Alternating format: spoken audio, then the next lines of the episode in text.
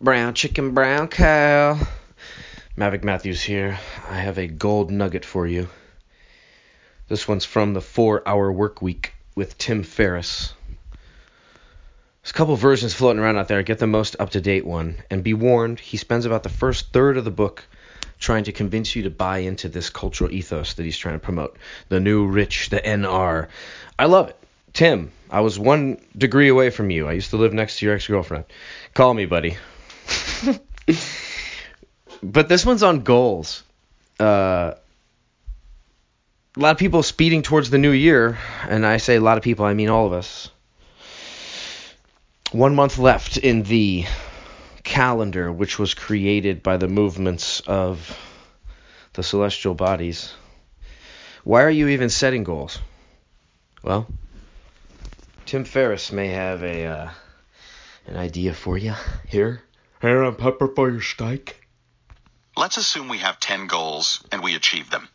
What is the desired outcome that makes all the effort worthwhile? The most common response is what I also would have suggested five years ago happiness. I no longer believe this is a good answer.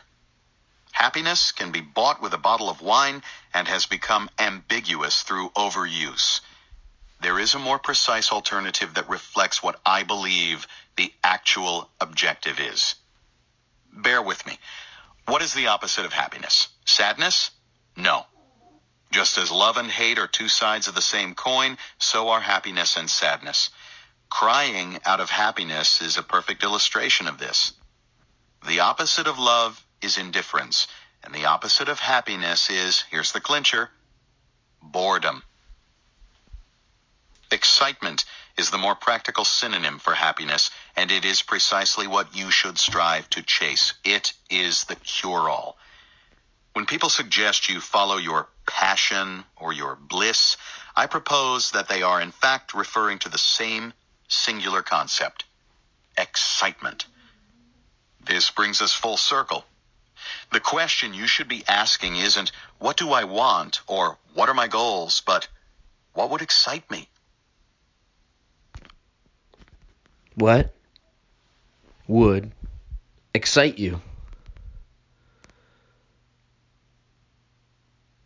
It, after all, isn't that what gives life its meaning?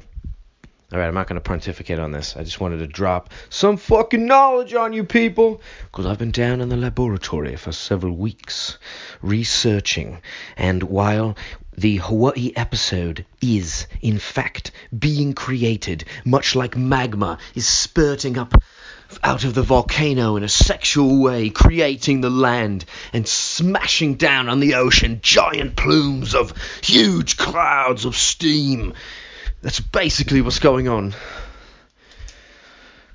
to create the Hawaii episode. And it does include Elvis, and my accent is waning, and we're back. Gold Nugget, I love you so much. Thanks for hanging on. This is a rough start. I know that. I'm not. Uh, know, I'm not totally retarded. I'm only partially retarded. Um, we're gonna get there.